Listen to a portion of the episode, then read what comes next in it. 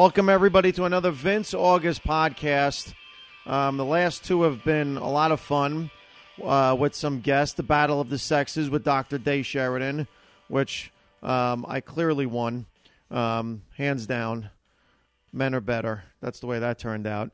And then, of course, we had Gary Warner talking about the Oscars, and I have Gary back on the show this week because two of the topics are political.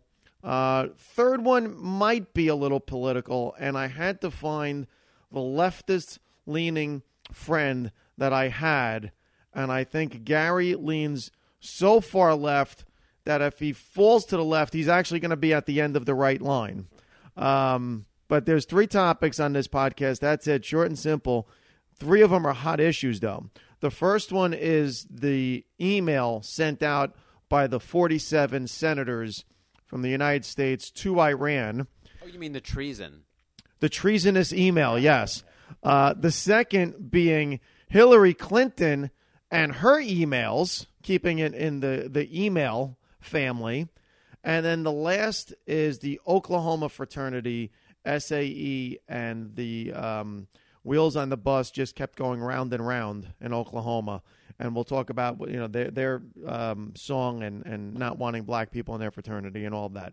But first off, the 47 senators. Now, I have made it clear on every podcast I have never been a registered Republican, never been a registered Democrat. I am as middle of the aisle as anybody, and you know that of me, Gary. Yeah, that's true. Yeah, I'm very middle of the aisle. I've always said I am.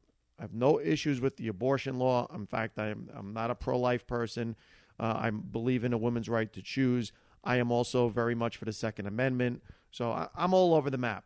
One of the things, my huge thing, is free speech, which I think the Democrats really tend to tighten up. I think they're very conservative when it comes to that. It's eliminate words. So I'm all over the map. But you're pretty much on the record as being a Democrat. No, I'm a Democrat, yes. Right. I mean, have you ever voted for a Republican? Yes. Okay. In terms of presidents? Oh, no. Okay. Yeah. I think I voted for a mayor in my hometown of Paramus. And the student council president at grammar school. Yeah, he never voted for that Republican. Okay. So you've never voted for a Republican president? No, I haven't. Even when Reagan. I always choose the better candidate. Okay. So even Reagan, when he was running against Carter. Well, are you kidding? I was a huge Jimmy Carter supporter in college. Mondale. Yeah. Who was it? It was Mondale Ferraro. You voted. I voted for Walter. Yeah. You voted. So you and the other 10 people. Okay. Right. So that, so that pretty much shows where Gary leans. Now, with the email, it's clear it shouldn't have been sent. And here's my take on it. Let's take politics out of the equation. You never undermine the boss that way. That's exactly it. I mean, it's like sneaking in. Hey, you know, you guys, even though he wants you to do this, don't do it because it's gonna. In the end, it's not gonna work for you. It was clearly undermining a president in office, and I think it borders on treason. Okay. Now you worked for. Can I say you worked for ABC? Can I say the network? Oh, you worked for ABC. Now you're talking. Television, there's a lot of people maneuvering themselves all the time, people switching places. Even in that situation, that's a very competitive field where there's always people moving around. I mean, no one ever goes past the boss to a producer or someone says, hey, listen, you know, don't listen to what the president of programming is going to be fired or going to be retired. So anything he says doesn't go. That would never happen. Not publicly. Right. But privately, stuff is done all the time. And I'm sure it's done in politics also. Okay. And that was the key here. Yeah. That this was broadcast for the world to see. I just wonder, Vinny, how it got started, considering so many of them are you know, backtracking now, like Senator McCain. Not frankly, I am surprised that he signed it. I think he's surprised he signed it. Well, here's the thing, and here's the question I have. Listen, there are a lot of times people, individuals, you write an email, and you hit send. And your immediate reaction is, oh, man, you know what? Let me see if I can retrieve that email. This is a situation where 47 people, I'm assuming, let's say half of them, saw a draft of this thing before it was sent out. Doesn't anybody in the room stand up and say, you know what, guys, hold on a second. Let's think about just don't click send yet. Don't click send. Let's take a beat on this. Let's say we send it to Iran. What do you think Iran's going to say when they see this email? That's the thing that really boggles my mind here is no one in that room was, and we're not talking super intelligent, was smart enough to think about Iran's reaction. Forget about Obama. Iran's reaction to this thing. It's a case of acting before thinking. And this, see, to me, this is scary because if you're that impulsive in office that you would take that much of a knee-jerk reaction on foreign policy and really put the public in danger. Exactly. Because we're talking about nuclear proliferation here. We're not kidding around. Yeah, this isn't, you know, just a Cold War issue here. This is nuclear proliferation in the Middle East, which is falling apart between ISIS and everything else going on and the problems in Syria. This is one of those things that listen, to me, if you could take that type of knee-jerk reaction, I think those 47 candidates have to be publicized from now until the election. It can't be, their names can't be said enough. You have to vote them out. I would think. I mean, I want to know the justification for not voting them out. And I don't want to hear, well, you know, listen, this was a one-time incident. You just called them 47 candidates. Well, they're senators. They're, right. They're incumbents. Right. They're incumbents. Right. Right. But I think they should be voted out. I can't justify them not being voted out. And to me, I've tried to put this in the same perspective as a lawyer. I'm an attorney. If my client ever spoke to another attorney about our case, that in and of itself would be a communication that the other lawyer would have to report to me. Now, the people in office, most of these people are educated people, and some of them are lawyers. Even that, in your background, you should know. You can't do this. I mean, am I really simplifying this? Oh, no, not at all. I just wonder, because you're probably a little more up to date on it, how many have kind of backtracked or recanted? Well, here's the thing. I don't think many will. No. From what I can see, two. And to me, it's not disturbing that two have recanted. That I don't care about because I don't want – listen, it's worse at this point. Here's the two extremes that you could do to screw this thing up.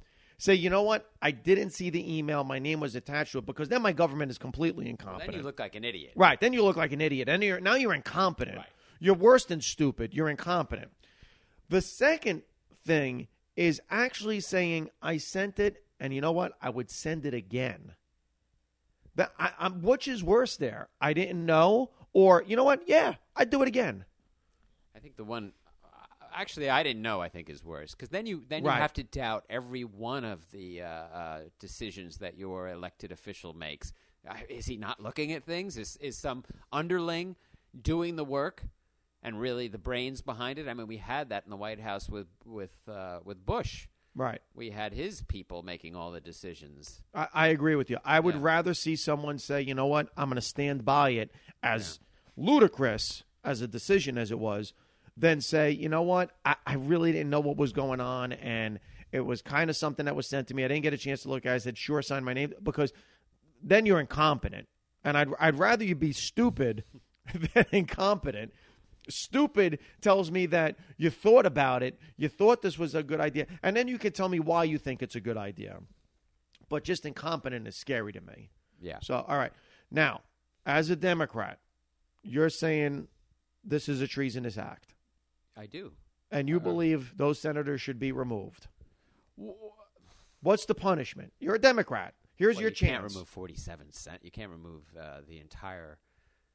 nearly the entire population of Senate Republicans. Oh, well, almost half. Yeah. Right. So what do we do? Yeah. It's tricky because to me it's unprecedented. Well, now hold on a second. It's not. He's done some research, folks. He's on it. It's not. And I'm going to take you back to 1983 when Ted Kennedy sends a letter to Russia undermining Ronald Reagan. Now, back then, there were no emails. He actually had to lick an envelope. And rest it as a typewriter. Seal it, put a stamp on it, carry it to a mailbox. This was not a click and send. This one took a little bit more. Now, even if he handed it to his secretary and said, here, send that out. And his secretary says, oh, we're sending a letter to Russia?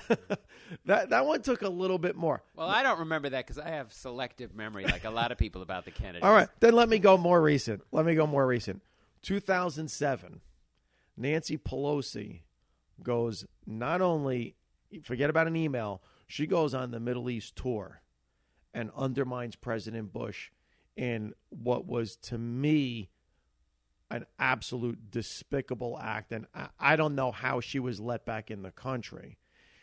Now, as again, you're a guy on the left side.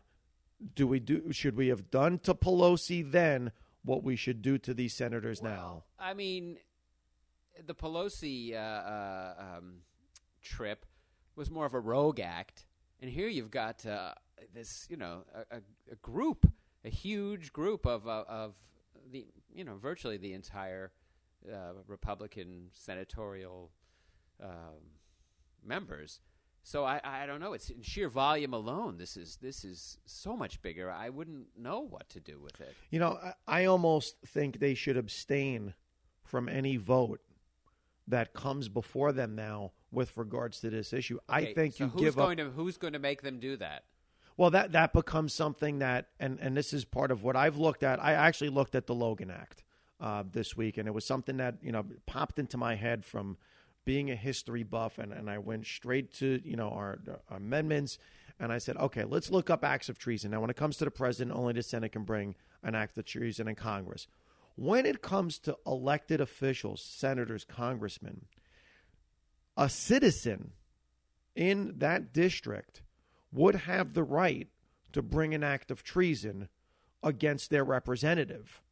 And in this situation, I don't think that would be misplaced for citizens to come up with a petition and say, listen, you've put me in harm's way. You know what? I think you should abstain from the vote coming up now that you've tipped your hand. Or, you know what, we have to bring acts of treason in 47 districts. Is this an individual thing, like a citizen of – we'll use McCain as an example. Yes. A citizen of Arizona would have to bring these charges – an act of treason. An act of treason against Senator McCain, an individual. Absolutely. And I think an individual taxpayer voter has standing to do that. My reading of the Logan Act doesn't prevent a citizen from doing that, and I think we're at a point now – where somebody has to start doing this. And I don't know if it should come from the left. I think to save face, this is where the Republican Party needs to look at their incumbents and potential candidates and say, you know what? Listen, we acted beyond our power. That's how you repair government, is the party at fault takes the blame, and within the party, someone stands up and says, this is not who we are. This is not what we do. Well, I think that's only going to happen if their re-election possibilities are threatened. Well, yeah, but that's too late, and that's too late. Yeah, that's pretty, right. Yeah, it's got to be done immediately, and we're not going to see it. And I think, again, going back to Pelosi, because nothing happened with Pelosi, nothing's happening to these 47. Let's be honest. Oh no, nothing. Nothing.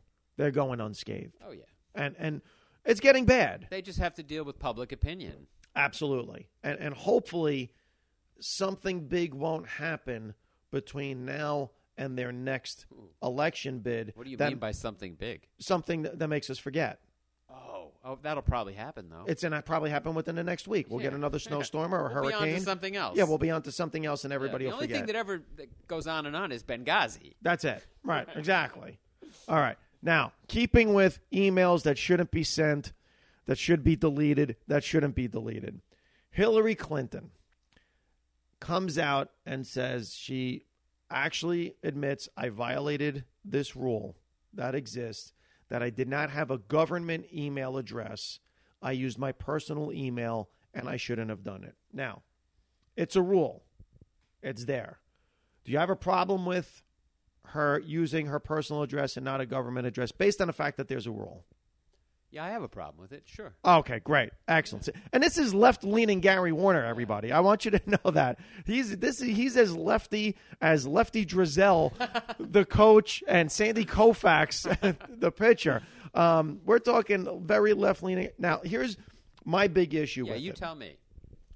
A municipal court judge in South Hackensack was appointed judge and immediately found out there was an ethics canon, a judicial canon, that he can't do certain charity work while you're a municipal court judge.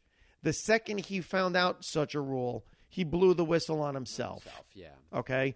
And eventually went before the Supreme Court on a hearing with regards to rules existing with regards to being an actor, comedian, and doing charity work. All of the information presented to the Supreme Court and the Administrative Office of the Courts was presented by that judge himself. And there was a rule. The second you know there's a rule, you acknowledge the rule. I'm talking obviously about me.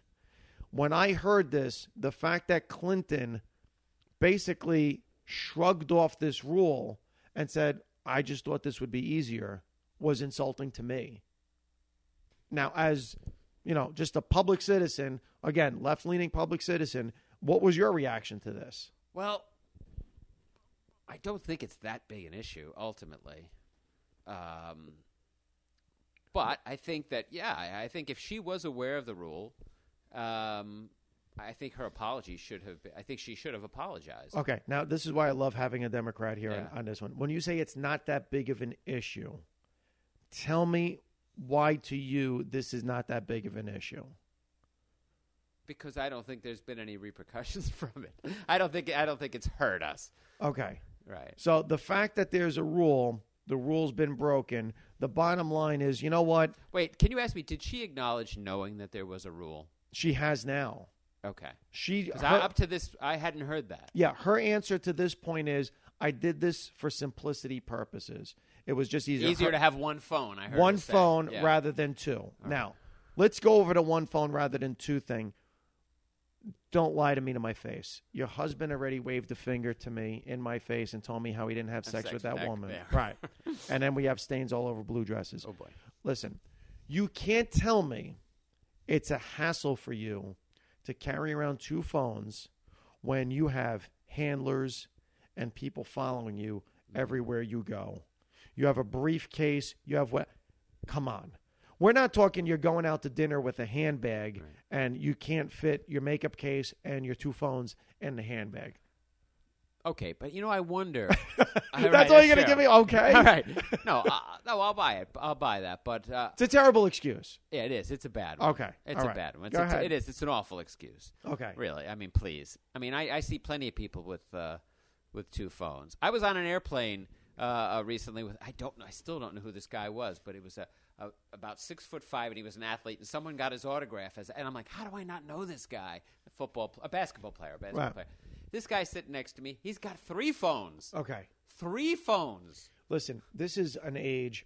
I remember in the 90s when people carried a pager and a phone. That's true. Okay, so that was not that big of a deal. We're in an age now where you have a laptop, a phone, a tablet, and potentially some other device, an iPod, something, depending on the type of phone you have, if it doesn't play music. We carry around 3 or 4 devices. Right. And then you always have your landline. Right. So this notion of, and it was just a hassle to carry around two phones, it comes off as very disingenuous. And that leads me to believe, again, you're hiding something. Why does that lead you to believe you're hiding something? Well, because then she takes the next action and deletes 30,000 emails when she's asked to hand over. Well, you got to give us all the emails. All right. So now we got 54,000. How many do you need? Well, here's the thing. At what point during all of this does she have the time in her position to delete 30,000 email. What are you doing at work? Listen, I understand you want to check Twitter. I understand you want to check Facebook. You want to flip through some Instagram pictures. Do you know what it is to delete 30,000 emails? Yeah, I know. Now, and she says, well, they're all personal. They were between me and my husband. Did you hear this one? And my daughter, I thought. Also. Yes. Yeah. Okay. Now, Bill Clinton is on record saying he has sent 2 emails in his entire life, both as president. Whoops. So he doesn't even have an email account. So, again, see, that's what happens when you start using these excuses and they just start compounding on each other with these lies. And it's the same thing with, you know, the 47 people that, oh, you know what, I didn't know. And here we are again. Oh, you know what, I didn't know it was a rule, but this is just easier. And I deleted personally. Basically, everybody in Washington is lying to us right now. Yeah, I don't think I wonder how this is reformed a lot of people in Washington. Right? I bet you there's a lot of people carrying around 2 phones now. But, I mean, it's rampant. This isn't a left-right thing anymore. Yeah. I mean, now, as a Democrat, and I'm a guy in the middle, are you finding yourself falling more towards the middle and just the general disgust even towards your own party? Or is this, you know what, this is just politics? Well, it's politics as usual, but no, I'm not finding myself falling more towards the middle at all. You mean on the issues? Just in the sense of, you know what, I see the right, and I see what they did with the 47 emails. Right. And you know what? I know what Kennedy did in 83. I know what Pelosi did in 2007. Now we have Hillary Clinton with this issue. You know what? I'm coming to a point I can't believe either side. Yeah. Well, to me, I'm more frustrated with the unbending nature of both parties. How, you know, the lack of compromise, the lack of ability to compromise. Well, listen, that's another issue. Right. And I've always said that issue to me became an issue, and I just made reference to it in a joke, was with the Linda Tripp and the investigation of Clinton with regards to the affair with Monica Lewinsky. Yeah. I think that's really where the aisles divided and parted. Why then? You know why then? Because that's when the first time it really became personal. And if you look back to Roosevelt's administration during World War II, everyone was convinced he was having an affair. You look at Kennedy and Marilyn Monroe and Bobby Kennedy and you know what was potentially going on there with Jackie Kennedy, who became Jackie Onassis, and you know all of their affairs. I think we always had a certain decorum in the United States that, you know what, leave the private personal stuff out. Yeah. Like even with Carter with his brother, who obviously had dependency issues. Or of course. They never seemed to attack that. We seem to stay away from the kids for the most part, even though the Bush girls kind of caught theirs. Did they really? But they did. They did and didn't. But they kind of did some things. They did some things that brought the attention to themselves. But they were kids. They were kids, and I think we recognize that. But I think part of that happened again. It seemed to all come to be from Clinton Lewinsky. Mm. Yeah, well, it has gotten personal, and you look at, you know, you used to hear, you hear things on the street from people talking about, the president this, you know, or that he's a Kenyan, you know. But then you hear people, when I heard Rudy Giuliani, now granted, he's not I don't think he's a national political figure anymore. He's kind of just like a cartoon who goes on Fox News and makes money from speeches. Yes. He's a big, you know. He was hot. Based upon his reaction with 9/11 as the mayor who was at that point in the spotlight. Right place, right time for him. Right. Bad time for us. Bad time for us, right time for him to shine. Yeah. He handled the situation well. I think he's one of the better mayors we've had in the last 30 years in New York. But nonetheless, I don't think he's a national figure. No, I don't either. And look at his situation between, you know, ex-wife and the kid and the girlfriend and everything else. He's had a mess. Yeah, look in the mirror, Rudy. Now, but, I mean, the things he said were like some things you hear from some idiot bus driver or something that I heard a bus driver talking one day about the president on a short line bus. I mean, I'm like, what is this guy saying? And this is going to tie all of this together, the first 2 topics, the 47 senators and the Hillary Clinton issue and the lies and the deception and the incompetence and undermining the president, disregard for rules. Have we in this country, and I'm, now again, someone in television, and I'm a comedian, and I love the First Amendment, in kind of making fun of presidents over the years, and, you know, we saw it heavy with George W. Bush. I mean, the word retard was used to describe him in comedy clubs. You know, you know, people were saying, you know what, now that George W. Bush is president, you know, I was a D student in high school. Now I know I could become president. I mean, these are some of the things we were hearing. Yeah. Have we crossed the line of decency, even in entertainment and comedy and in making fun of presidents and these leaders and creating satire where we've made a joke of them and they're acting accordingly? So they're acting as a result.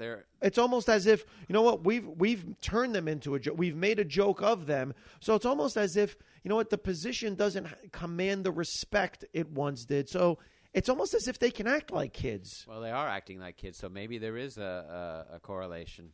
Yeah. And I'm a big free speech guy. Yeah, but me too. I think we, you know, sometimes it bothers me when we do that with the president.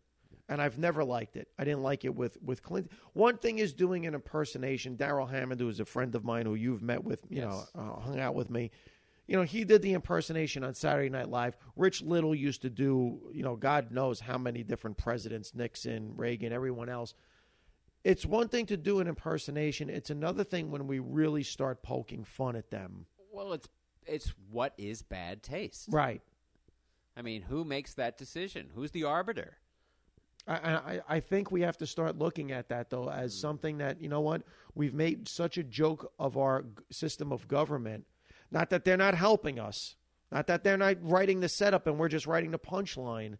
But it's almost as if, you know what, that position has become so insignificant. You know, we've made a joke of what these guys are. And when I say guys, I'm not being misogynistic. We've made a joke of what senators and congressmen are in this country, with Christie and his weight issues and everything else, that, you know what, it's not an important job, but yet it's a hugely important job. Yeah. I mean, look at what Christie's doing in this state with the money from Sandy. He apparently blew $250 million. We have Bob Menendez, who's flying back and forth to the Dominican Republic, yeah, you know, with some individual guy who's been funding his campaign. I mean, it's rampant. It's rampant. Okay. So we have... We're heading down a creek. The paddle's not helping. All right. Let's get into the final topic, Oklahoma and the SAE chapter. It's been all over the news. Everyone has seen these kids were on a bus, and they basically made up a song that they chanted. Who were the kids? The kids were students at Oklahoma University of Oklahoma. Okay. So it wasn't a sports team. No. Okay. These are kids, yeah. And there's a fraternity on campus, or was a fraternity on campus. Yeah. Greek fraternity, SAE. So what was that? Sigma Alpha Epsilon. Okay, this is their fraternity. They're on a bus. One of them turns on an iPhone, and again, people. First of all, here's the first lesson: whenever you're doing something, and you're chanting something, or you're saying something out loud, you have to know somebody's watching. And these days, not only is somebody watching, but somebody's videoing and recording. I mean, which never happened in previous times. Never. Used to be a he said, she said. Always. Not anymore. Everything is on video now. There's cameras everywhere. It's crazy. I'm amazed when I watch the news that when you hear there's an abduction, there was a guy kicking a dog, there was this. We have video footage. Yeah. That never happened before. Yeah. It used to be reports. People report it. Now we actually have videos, which is great. Big Brother's definitely watching, so no one's getting away with anything. So whenever you say something out loud, you should really think before you say it. Now, they were basically chanting a song that they made up on the bus that black people would never be allowed in their fraternity, and they used the N-word to describe these black people. Okay, now. The first thing I got out of this that I actually loved, and this was a huge vindication for me, is finally we are seeing 18 to 21-year-olds being called out for the a-holes and the morons that they are. Yeah. Finally, someone, because normally in this country, oh, the children, protect the children. They're just kids. They don't know where. Finally, someone is saying, these are bad kids. Well, didn't the dean, I think the dean I heard today, expelled.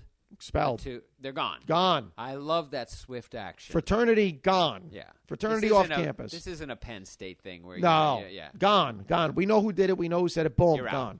Now, the fraternity filed a lawsuit today against the dean and against Oklahoma University saying that you can't kick off an entire chapter of a fraternity for the actions of a couple. And I say, I hope I hope they lose that lawsuit. Yeah, no. Because the second someone wearing your pledge pin does something that is a representative of you. So what's their point? You have to get rid of the whole Greek system and not just one? No, their point is you just expel those two individuals and not the people involved with it. No, I say you're a unit. A lot of schools have gotten rid of fraternities due to the actions of one fraternity being, disruptive. I went to Fordham. There was not a big fraternity thing on campus. How about your school? Franklin and Marshall College, when I was there, fraternities were very big. It's a small school. It's only 2,500 people. But I don't know what happened a couple of years later, and they ended the Greek system. For over 10 years, there were no sanctioned fraternities on campus because of drinking or issues that came up. Yeah. We didn't see Greeks on campus at all. It was like Troy won the battle at some point because we didn't have Greeks on our campus, so they must have redone the battle. But you had an interesting, I don't mean to steer the conversation, but you on Facebook today, you said something. You liked the fact that they came out, these kids acted, weren't hiding anything. They said it. I loved it. Here's the two things that I love about it. One, I like that people identify themselves as morons. I really do, because normally you can't say anything bad about a kid. You can't say anybody, and these aren't kids. They're 18 years old. You're an adult. If there's 18-year-olds we consent to fight in war and shed blood for this country, you're old enough to be responsible for the words that come out of your mouth. So that's the first thing. Second thing, I love it when people are racist out loud. I want my racism out loud. Let me tell you what bothers me the most about ISIS. It's not what they're doing in terms of beheading. It's not what they're doing in terms of violence. What bothers me is they do it with hoods on. If you are truly committed to your cause, if you're really a chest pounder and we're going to change the world, take your hood off. Yeah, what's the difference if Jihad Johnny has a hood on or not? What's the hood doing? Yeah. To me, that's... Were you hiding? Were you hiding behind that hood? That's the KKK. And we've seen it with the KKK. It's, again, morons hiding their faces... Cowards hiding their faces, espousing a cause that supposedly they're so committed to, yet they're so committed to it, they're afraid to show their face and put their face to the cause. Yeah. So to me, I love it when I see this kind of stupidity in public. And here's another reason why I love it. I want racists to be outspoken. Two reasons why. If you don't have racist people outspoken, then you know what you have? You have phonies acting out in society and in back corners and in back rooms making deals that are in line with their racist beliefs. So basically, in public, you love all people, but in private, let's not hire the black guy. Let's not hire the Spanish guy. Let's not hire the woman. I want that out in the open. I mean, are you with me? I don't think anyone could disagree with that. It's an interesting approach.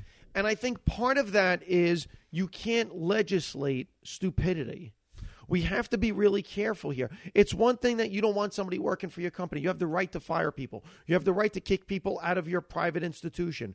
You have a right to get somebody out of a public office if they're saying things that's inconsistent with what's better for the group. But to me, in general, let's say these guys weren't in a fraternity. Okay, if they did that action on campus, I don't know as a First Amendment guy that you can expel a student from a university just based on saying, you know what, I don't like black people. Now, it's different what he said. What he said is there will never be N-words in our fraternity. So you're acting and speaking on behalf of the fraternity. The fraternity was booted off campus. You're basically taking a position in favor of a division of the university. That's why I don't have a problem with the expulsion. But if someone wants to walk around campus with a sign that says, I hate black people. Right. Well, that's his right. Is that inflammatory? It's not. Under State versus, I'm sorry, Indiana versus Hess, I think is still good law. And it's the First Amendment speech, really case law in our country. So long as you're not provoking violence, it's like yelling fire in a theater. Mm-hmm. You're allowed to say. Right. That's why I asked. Yeah. What your beliefs are. And I don't have a problem with that. Right. I want to listen. And I say it in my personal life. If you don't like me, that's great. I don't have to waste time talking to you. I don't have to be your Facebook friend and look at your ridiculous posts. I actually enjoy that. I like that better. I think we need it for another reason. And I think this is very important. If you see racism out in the open, if you see someone like this espousing these beliefs, there will never be a black person in our fraternity. Here's another reason we need these people to be outspoken. We need the KKK to be able to walk out into the streets without hoods on. We need Nazi youth groups to be able to walk out into the street and have their parade. We need Black Panthers, what's the other one that we see in New York in the summer, the Israelites. We need all of these people to be able to speak out loud, identify themselves, because that's who we can have a dialogue with. Right. We need to know that they exist. Right, because once you know who they are, and where they are, now you can start that line of communication. I think the worst thing you could be is a closet racist, closet homophobe, closet anti-whatever. Mm-hmm. It doesn't help the process at all. I mean, isn't that what we want? Yeah. So what's going to happen now in Oklahoma? What's the... Well, legally, it seems the fraternity has filed a lawsuit against the dean and the school saying you can't dismiss an entire chapter for the actions of a couple, which I would hope Oklahoma courts will dismiss. I hope to see that case dismissed summarily based on the fact that, again, when an individual is speaking on behalf of a fraternity, and they could say, listen, they were just on a bus being drunk and disorderly. They weren't speaking on behalf of the fraternity. If that was, in fact, a fraternity event, and all of these fraternal brothers and sisters or whatever it was were traveling somewhere in a group and someone was doing it and nobody on the bus said, stop the bus, kick these two individuals off, then you have a problem. It's the fact that this video came out after the fact. No one said, listen, these two guys are a problem. We need them out. This is just a video that was put on YouTube or whatever and went viral.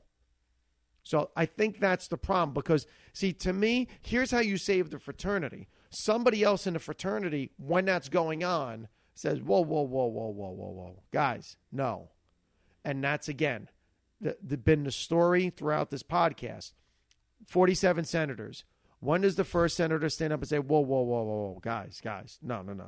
You can't hit send. We can't send this email. When does someone say to Hillary Clinton, Hillary, there's a rule. You needed two phones. You just got to hand over all the emails. Don't delete anything. Hand them all over. I don't think anyone's going to read through 80,000 emails anyway. Give them, who's it going to? It's not going to the public. And you know what? North Korea could hack in and steal them anyway. And finally, again, Oklahoma. No one stands up and says, whoa.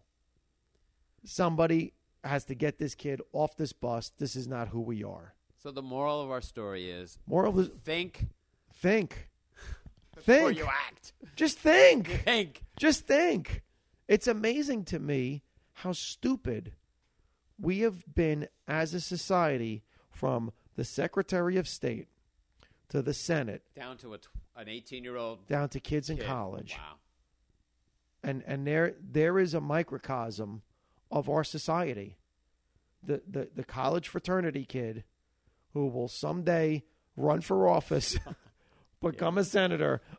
I mean, really, it's the wheels are falling off the wagon. Hey. Am I sounding the alarm too much? No, I don't think so. Okay. Once again, the voice of the wise voice of just trying to help people out. You're helping us, Vinny. Keep it up. Well, let me tell you, thank you, Gary, again for joining us. I've had a great run the last couple weeks at The Daily Show. I just finished my second week there, actually 2.5 weeks. That's why your voice is hoarse? That's why my voice is shot. I've been having so much fun yelling and screaming and getting the crowds crazy for Jon Stewart, who hasn't announced the day he's leaving yet. So that's been a lot of fun. I have all kinds of shows coming up. I'm going to be at Caroline's this weekend. Still at The Daily Show warming up the next 2 weeks. If you're in the Bergen County area, all kinds of shows coming up. So friend me on Facebook, friend me on Twitter, Instagram. Follow me everywhere you can. As always, I'm looking for topics. Gary Warner, again, ABC's former producer, Emmy producer, best-selling author, leftist, communist. How he got past those hearings in the 50s is blowing my mind. Google his age. We don't know how old he is. We think he's close to 120. Ethel and Julius. I love them. Everyone, thanks for joining me. Another Vince August podcast. Everybody have a great weekend, and hope you'll listen in next week.